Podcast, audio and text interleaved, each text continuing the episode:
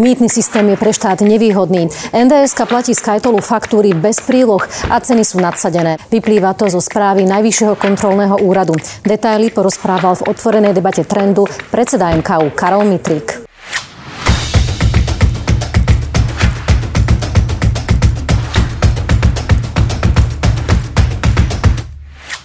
Dobrý deň, pán Mitrík, vítajte deň, u nás v Trende. Pekne. Teším sa, že ste prišli aj s takýmito podrobnými podkladmi.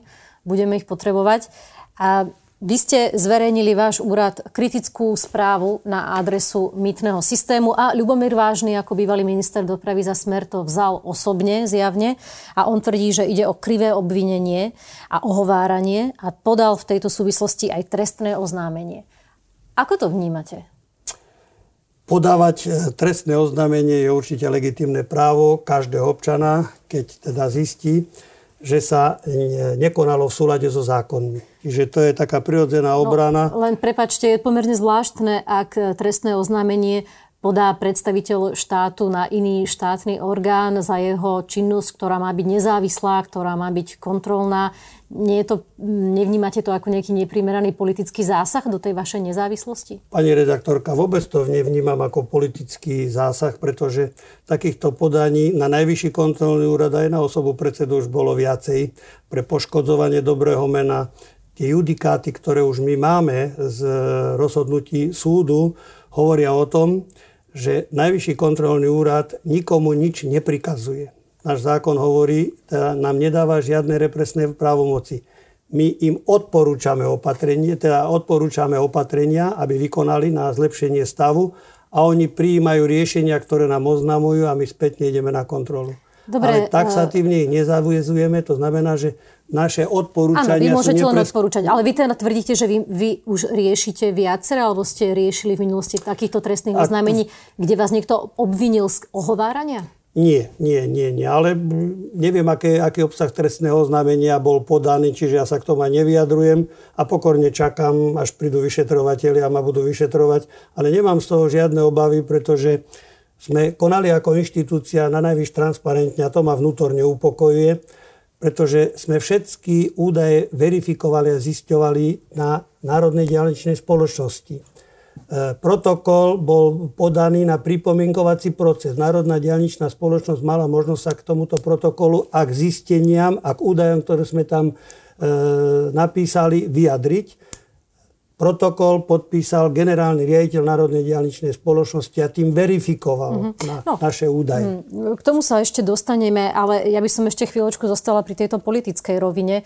Vy ste vydali viacero veľa takýchto kritických správ, ktoré mali ten potenciál vstúpiť na otlak, obrazne povedané, politikom a ich nominantom. Stáva sa vám, že vám politici a ich nominanti adresujú nejaké výhrážky alebo minimálne výčitky v súvislosti s vašou prácou? Ja v prvom rade by som chcel povedať, že na mňa ako osobu ani na úrad nebol vyvíjaný žiadny politický tlak. Nakoniec aj vo vnútri úradu konáme transparentne. Treba povedať, že dvaja nominanti, po mojej podpredsedovia, sú nominanti strany Smer. Čiže ja určite som pod takou kontrolou, že ak by som konal nečestne, alebo teda nejak proti niekomu, teda nazvem to, tak určite by to vyšlo na svetlo sveta. Ale ja na najvýš vediem a teda, by som povedal, usmerňujem mojich kolegov tou priamou cestou. To, čo je, zistíme, to v sofistikovanej forme takej, že to je nespochybniteľná. Nespochybniteľné sú naše zistenia, musí ísť von. Áno, len teraz, to... keď tu vidíme Ľubomíra Vážneho, ako teda bývalého ministra dopravy, ktorý na vás podá, teda pardon, nie je to na vás, ne, nepodal to na konkrétneho človeka, to trestné oznámenie, ale teda v tejto súvislosti podáva trestné oznámenie, tak prirodzene človeku napadne, že v osobnom kontakte vám musia predstavitelia Smeru zrejme tiež adresovať ich ich výčitky alebo ich nespokojnosť. Pani redaktorka, stáva sa to? Nie, nestáva sa to. Možno nejaké drobné náražky sú tam, či teda tu, v túto chvíľu muselo byť. Išlo to v takú chvíľu, ako to malo ísť. My nebereme ohľad na voľby, my máme svoj program, máme svoj plán kontrolnej činnosti, ktorý rok dopredu pripravujeme. Tieto všetky kontroly sú pripravené do formy projektu, keď pred rozšíreným kolegiom musia dvakrát prezentovať celé kontrolné zameranie ale aj vedomostnú úroveň, ako sú pripravení na danú kontrolu. Čiže ja ich potom spokojom posielam na kontrolu a podpisujem mm. poverenia.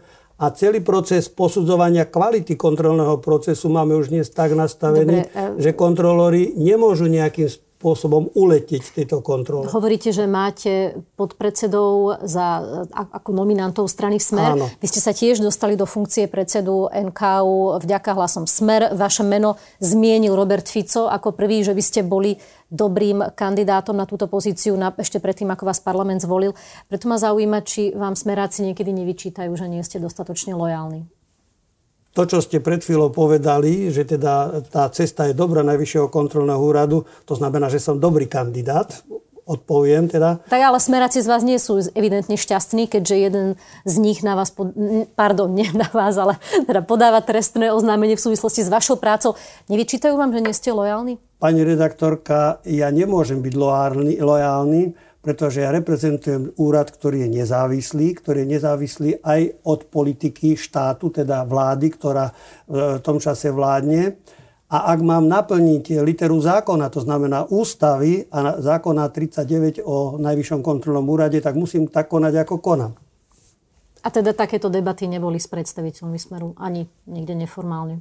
Kto bez kontroly nemôže fungovať štát. Štát e, alebo kontrola musí byť súčasťou riadenia štátu. Ja to pripomínam už asi päť rokov, veľmi ma nikto nechcel počúvať, ale toto je aj výsledok.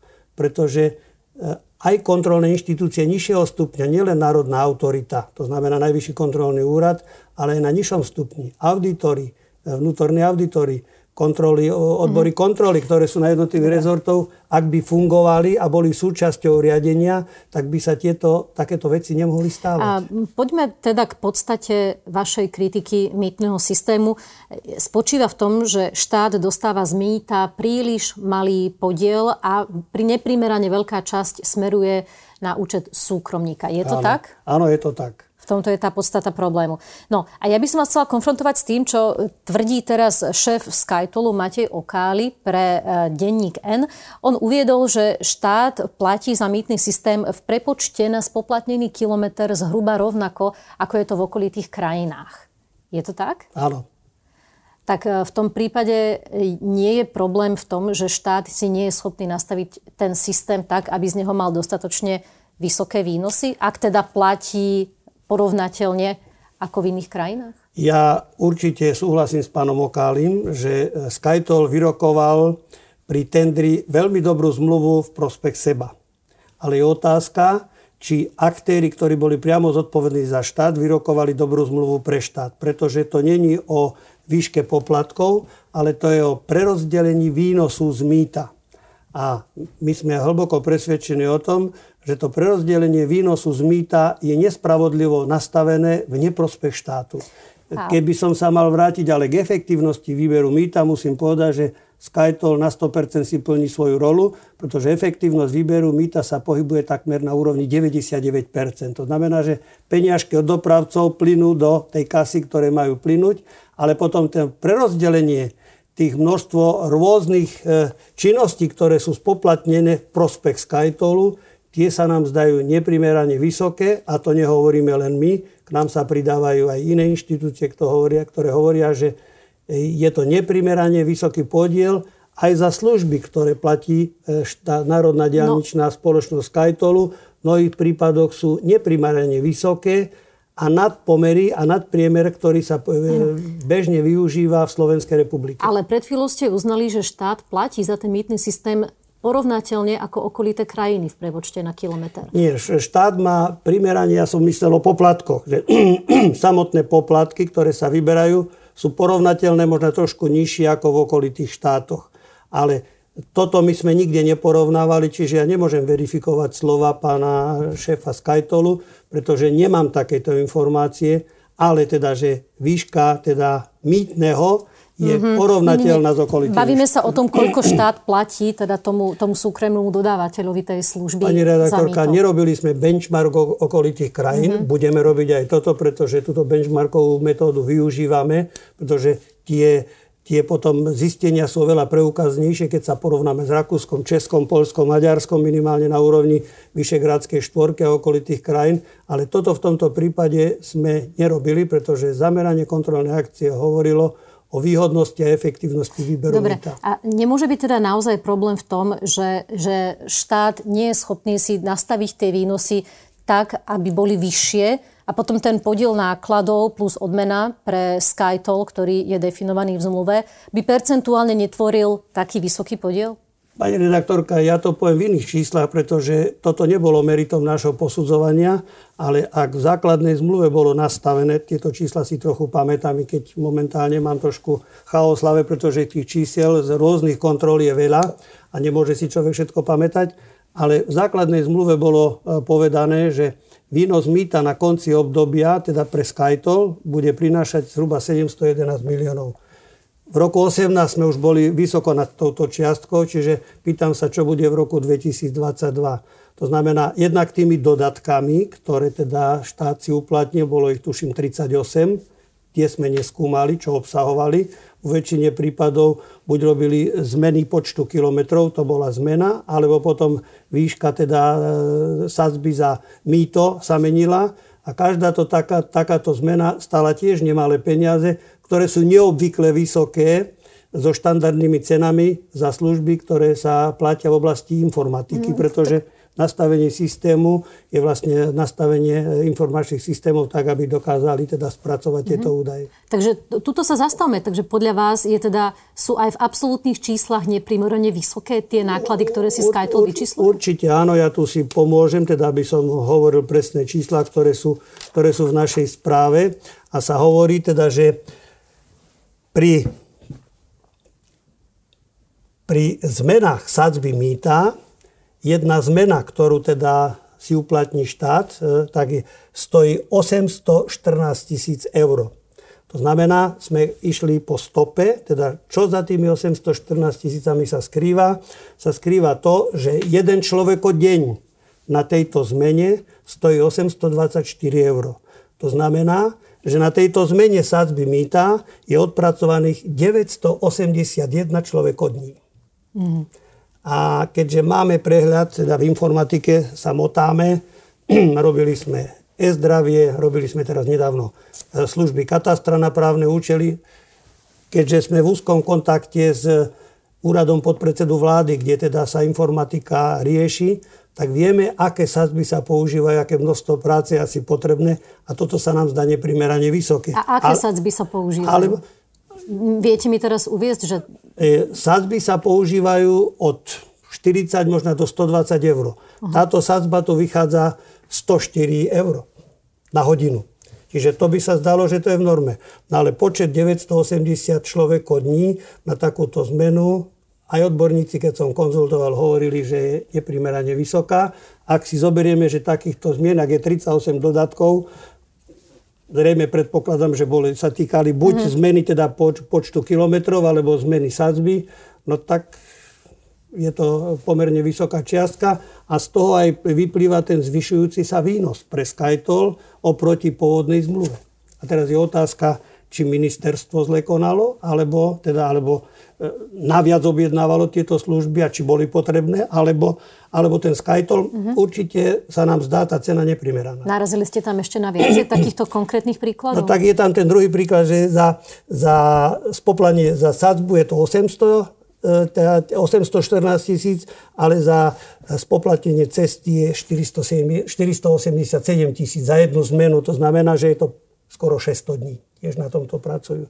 Ak zadáme teda, že chceme o jeden kilometr viacej cesty spoplatniť alebo pribudne úsek desaťkilometrový, tak toto stojí šesťsto tisíc táto zmena. A vy ste mali možnosť konzultovať tieto vaše zistenia aj so zástupcami SkyTollu? Aby mali nie. možnosť sa obra- nejakým spôsobom ubrániť nie, alebo lebo, obhájiť? Lebo zmluvný partner je Národná diaľničná spoločnosť. A my sme kontrolovali Národnú diaľničnú spoločnosť. My nemáme právo ísť do privátnej spoločnosti na kontrolu a nemáme zákonný mandát. Chápem. A, ale na, tak na to, aby ste mohli urobiť nejaký záver, predpokladám, že by ste mali počuť aj argumenty druhej strany? Určite áno, máte pravdu, ale keďže hovorím o týchto číslach, tak som konzultoval s renomovanými firmami, ktoré sa zaoberajú poskytovaním služieb v oblasti informatiky a hovoria, že objem prác, objem, to neznamená, že sadzba, sadzba by tak okolo tých sto eur súhlasila, ale objem prác na túto činnosť sa zdá príliš vysoký a nadsadený. A en dé eska vám to nejako zdôvodnila?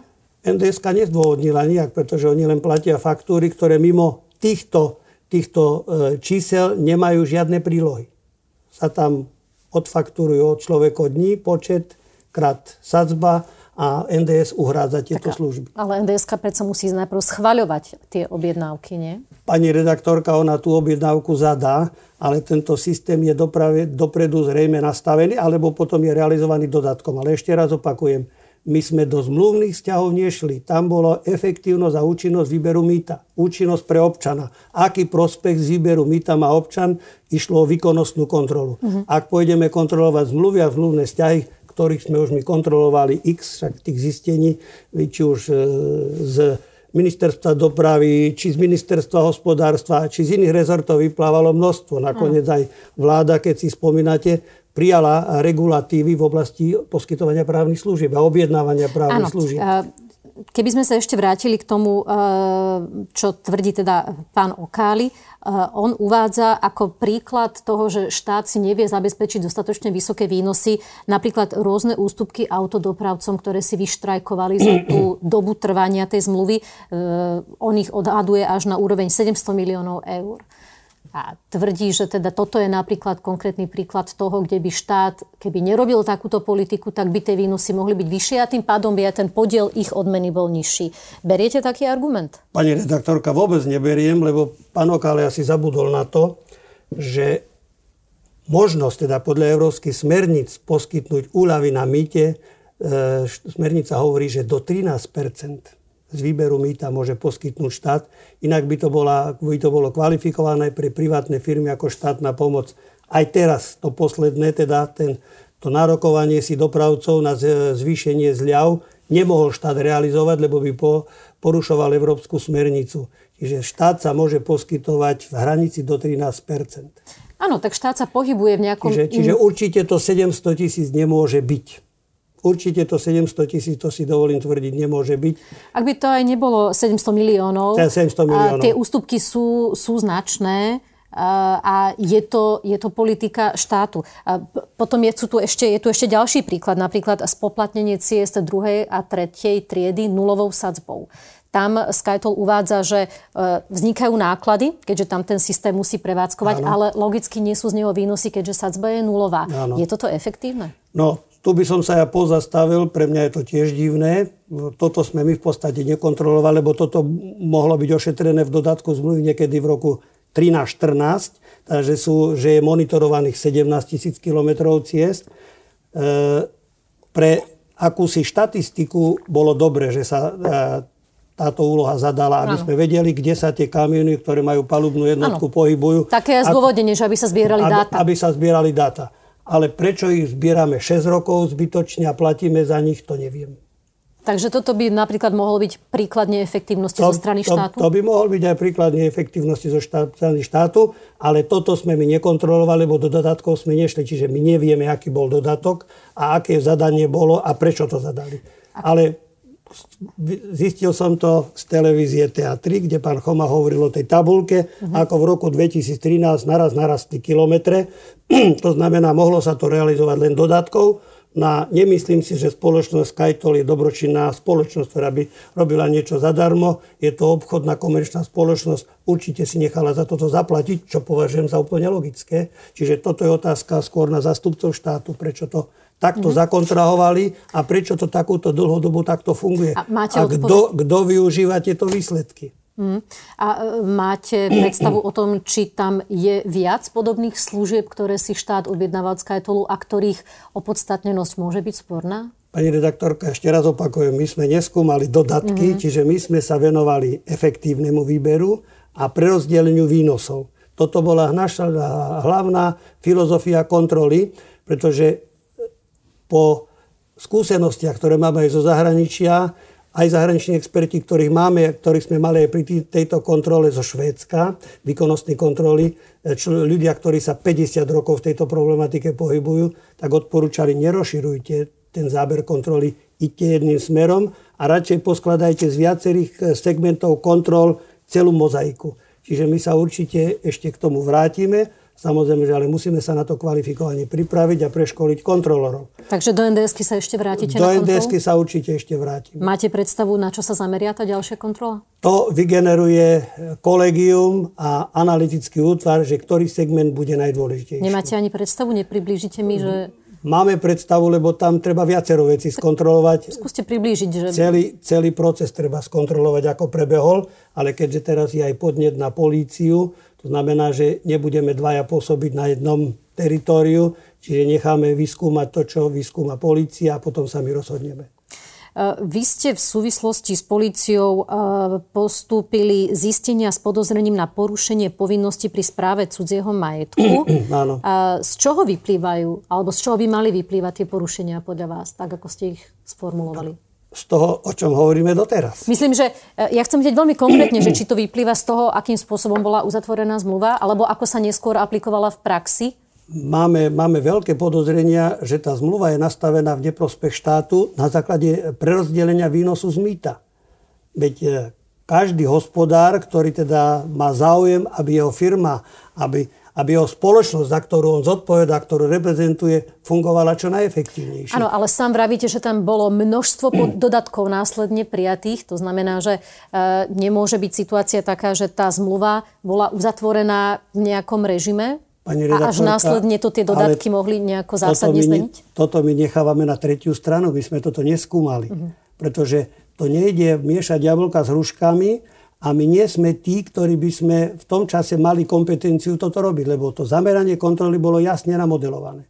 Ani kontrolóri nemali právo ísť do iných segmentov, čiže ešte raz opakujem, počkáme, ako vyhodnotia tí, ktorí to teraz majú v rukách a uvidíme, aké budú výsledky. Vy ste tiež vo vašich odporúčaniach navrhli, aby sa aj en dé eske určil nejaký správny fond, a aby bolo jasne definované, akú časť tých výnosov môže použiť na svoju vlastnú správu a akú časť musí investovať do výstavby diaľnic. Vyplýva z toho, že en dé es časť tých výnosov z mýta používala nehospodárne na nejakú svoju vlastnú réžiu? Tak práve je to o tom správnom fonde. Keď si zoberieme sociálnu poisťovňu, tam má dokonca v zákone určený výšku správneho fondu.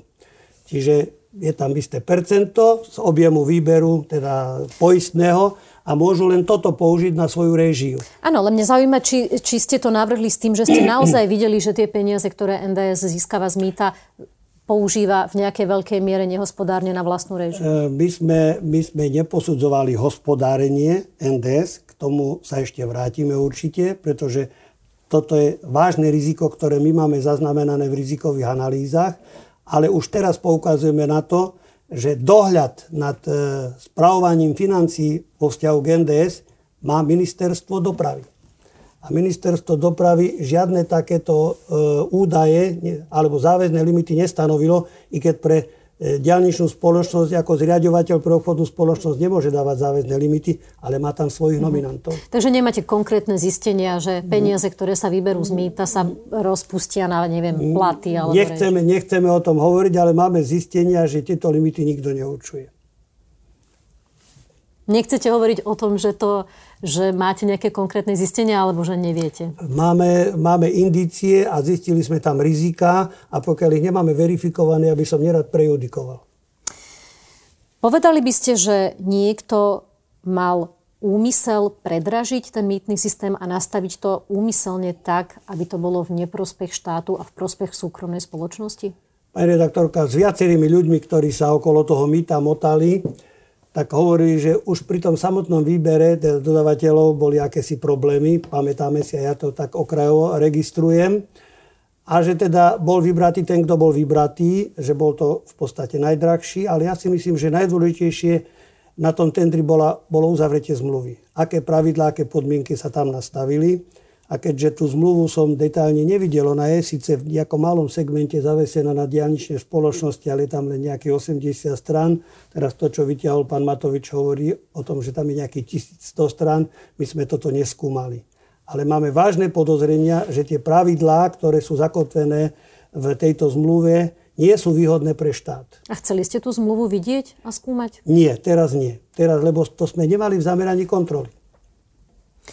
Oficiálne je konečným užívateľom SkyTollu Petr Syrovátko a Eva Syrovátková. Vy ste naznačili, že necelkom dôverujete tomuto údaju alebo tejto informácii a že v skutočnosti tie benefity konečné môžu tiecť niekam inam. Je to Určite tak? Áno, a múdrejší hovoria, že je to pravda, ale ja som to neskúmal. Z čoho vyplýva tá, takáto vaša domnienka, že to môže plynúť niekomu inému? No tak je možné, pretože údajne E, Tie firmy majú pokračovanie aj na iné ostrovy, ktoré sú už v tejto krajine veľmi známe. Takže podľa vás konečným užívateľom výhody je... Môže byť aj niekto iný. Ja Niek... netvrdím, že ja, ale môže byť aj niekto iný s, prav... s pravdepodobnosťou, s hraničiacou, s istotou. A máte aj tip, alebo teda presvedčenie, kto by to mohol byť? Nemám, netrúfam si o tom hovoriť. Štát sa teraz rozhoduje, ako bude s mýtnym systémom pokračovať ďalej. Máte vy názor na to, aký variant z tých možných, ktoré sú na stole, by sa mal zvoliť? My čerpeme, netrúfame si dať k tomu odporúčanie, pretože keďže sme neskúmali zmluvné vzťahy, ale z toho, čo vyplynulo aj z komunikácie s ministrom, ktorý je pevne rozhodnutý, že treba vypísať novú súťaž, jednak vo vzťahu k zariadeniam, ktoré sú možno už po pätnástich rokoch aj opotrebované. Odborne informatici tomu hovoria, že tie železá už sú staré, čiže aj vzhľadom k tomu. A potom aj vzhľadom k súvislostiam, teda k zmluve, k obci, že prikláňame sa aj, ja osobne sa prikláňam, to není stanovisko Najvyššieho kontrolného úradu, mm. ale moje, že asi bude najlepšie vypísať nový transparentný tender a vybrať nového prevádzkovateľa. No určite sa môže prihlásiť aj SkyToll, samozrejme, a že môže mať aj istú výhodu, že už má skúsenosti a že bude vedieť, ako to chodí a bude vedieť ponúknuť ešte výhodnejšie podmienky ano, len, ako ostatní. Len v tejto chvíli to vyzerá tak, že ten čas už je úplne hraničný na to, aby sa to mohlo stihnúť, lebo tá súťaž bude s najväčšou pravdepodobnosťou veľmi náročná, bude trvať dlho a aj budovanie toho nového systému bude trvať dlho. To znamená, že teraz to vyzerá tak, že sa to už stihnúť nemusí. Zasa je tam podľa vás nejaký úmysel, že niekto ani nechce, aby sa to stihlo, aby sa predĺžila táto zmluva so SkyTollom, alebo je to len zložitosť toho celého procesu? Ja, ja vám odpoviem proti otázkou. Myslíte, že by možno bolo vyplávalo na svetlo sveta všetky tie súvislosti, keby sme my neboli otvorili túto tému? Lebo až po otvorení našej témy, keď sme končili kontrolu, vyplávalo, že bude treba niečo robiť s týmto mýtnym systémom do budúcna, že sú tam problémy, že funguje tá opcia, že ten termín teda do nastúpenia opcie sa veľmi kráti, lebo však od roku dvadsaťjeden, prvého prvý. Áno, tak spýtam sa takto, vzbudzuje to vo vás podozrenie, že sa to robí takto na poslednú chvíľu a zrejme sa to nemusí stihnúť? Pani redaktorka, moje podozrenia nie sú podstatné. Podstatné sú fakta, že teda ten budík nám tiká, že ten termín je skutočne už šibeničný, podľa môjho názoru. Tie skúsenosti z takýchto obstarávaní sú také, aké sú, že tie termíny a časové horizonty sú veľmi dlhé, čiže sú tu veľmi veľké riziká, ale aj napriek tomu si myslím, že treba sa pokúsiť o to. Vidíte vo vašej kontrolórskej praxi veľa podobne nevýhodných zmluv, ako ste teraz označili túto zmluvu medzi štátom a SkyTollom? No tak keby ste sledovali permanentne, a ja predpokladám, že sledujete Myslím, naše... Myslím, do takej miery. Na naše, tak to, toto je taký osobitý prípad, lebo tu sa nejedná o malé peniaze. Pokiaľ ide o zmluvy nejaké dvesto tristo tisícové, ktoré mohli byť vyššie alebo nižšie, dobre. Ale toto je mimoriadny prípad. Áno, taký objem peňazí sme ani nepostrehli ešte. Zmluvu v takomto rozsahu, ktoré by mala také dopady na štátny rozpočet, na výber mýta, teda podiel štátu. Ale teda zároveň ste povedali, že takýchto zmluv podobne nevýhodných je, je veľa, aj teda v menšom rozsahu. Je v tom nejaký systém? Tak poviem posledný príklad. Nie, že systém, ja to som už niekoľkokrát spomínal a poviem aj tu na morálka, etika a osobná zodpovednosť. A vyvodzovanie osobnej zodpovednosti sa v našej krajine nenosí. Vyvodzovanie možno politickej zodpovednosti áno a tým to končí. Ak toto nebude nastolené, tak tieto prípady sa budú pravidelne opakovať. A ja spomínam vždy príklad nemocníc štátnych a nemocníc, ktoré boli pretransformované na akciové spoločnosti. Ja som to hovoril už pred tromi rokmi, keď sme končili kontrolu štyridsaťtri nemocníc, že tie, ktoré boli pretransformované na akciové spoločnosti a fungujú pod obchodným zákonníkom, kde teda majú priamu zodpovednosť manažéri týchto spoločností, tie fungujú. Nejaká malá strata, vo väčšine prípadoch sú v pozitívnych číslach, ale s tými problémami, s ktorými sa stretáme v štátnych nemocniciach, kde teda riaditelia schvália rozpočty, ministerstvo im odobrí rozpočty a oni aj napriek tomu tie rozpočty obsahovo nenaplňajú, idú do straty, mm-hmm. neplatia odvody.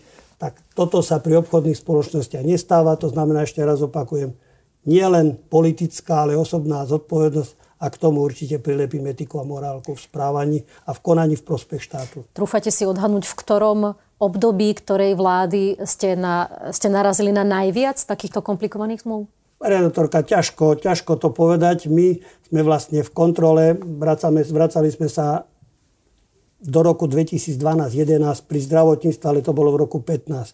My sa vracame obvykle tri, štyri, päť rokov dozadu. Mm-hmm. Toto je výnimočný prípad, kedy sme, kedy sme sa vracali až po rok dvetisícdesať s výnimkou, že v roku dvetisícštrnásť my sme na kontrole ako en ká ó, ja som v tom čase ešte nebol, boli, ale v tom čase sa splácalo tých dvestopäťdesiatšesť miliónov, ktoré boli ako si splátka toho úveru, ktorú si zobral SkyToll na, na obstarávacie náklady. Plánujete ešte nejakú ďalšiu politickú kariéru potom, ako sa skončí vaše funkčné obdobie v en ká ó? Áno, plánujem odpočívať na dôchodku. A už ani žiadnu inú nomináciu do nejakého iného úradu ne, sa nechystáte? No, keď ste, keď ste načla túto tému, tak budem reagovať, lebo sa mi tak vybavuje film, keď som sa uchádzal o túto pozíciu a hovorili teda, že čo on už tu chce dôchodca, tak som mi vtedy pripomínal, že pápež súčasný aj minulý mal vyše osemdesiat rokov a viedol teda veľkú spoločnosť katolícku. A Ronald Reagan mal osemdesiatšesť rokov a bol prezidentom Spojených štátov. Čiže v dnešnej dobe sa ten vek predlžuje a ten, kto na to má, mu hlava funguje trošku aj telo, tak môže byť prínosom pre spoločnosť. A ja sa takto cítim, preto som na tejto pozícii. Ak by mi zdravie neslúžilo, aby som pocítil, že mi, nedaj Bože, hlava neslúži, určite by som veľmi rýchle odišiel, pretože tá, tá naša spoločnosť, ja ju nazývam tá firma en ká ó, tá musí stále napredovať. Tá musí byť človek, ano, ktorý má víziu. Debaty, máte nejaké debaty s konkrétnymi stranami, že s vami počítajú na nejaké ďalšie miesto alebo dostávate nejaké ponuky? Ja sa od politických strán dištancujem. Ja som bol politicky aktívny počas môjho pôsobenia na radnici, počas môjho pôsobenia v parlamente, a od roku dvetisícdvanásť som politicky neaktívny. Dobre, ale tak ste vo funkcii, ktorú obsadzujú, ktorá je politicky obsadzovaná, a preto ma zaujíma, mm. že či teda ste naznačili, že by ste ešte mali chuť sa uchádzať o nejaké nie, miesto. Ja som, Dobre som to, alebo nie, že by ste nie, ho prijali? Dobre nie, som ja to pochopila. Nemám žiadnu ďalšiu ambíciu. Ja som vďačný za to, že mi bolo dopriaté v zdraví. Ale keby vám niekto ponúkol Osom, nie, tú určite, funkciu? Nie, nie, určite nie. Ja si myslím, že tá perióda sedemročná stačí. A chcem na, dô, na, na dôvažok povedať, že aj moji kolegovia, ktorí teda som ja dotiahol na úrad nových, ktorí mi pomáhajú pri tejto každodennej práci, tak hovoria, že dobre by bolo, ak by tí, ktorí sa uchádzajú verejné funkcie, prišli na stáž aspoň na pol roka na Najvyšší kontrolný úrad, aby videli teda, ako fungujú jednotlivé rezorty, jednotlivé inštitúcie a vyhli sa chybám, ktoré v mnohých prípadoch aj ľudia, ktorí bez praxe prídu na takéto posty, potom robia. Pán Mitrík, ďakujem za rozhovor. Všetko dobré. Bolo mi potešením. Dovidenia. Ďakujem pekne za pozvanie. Ďakujem aj ja.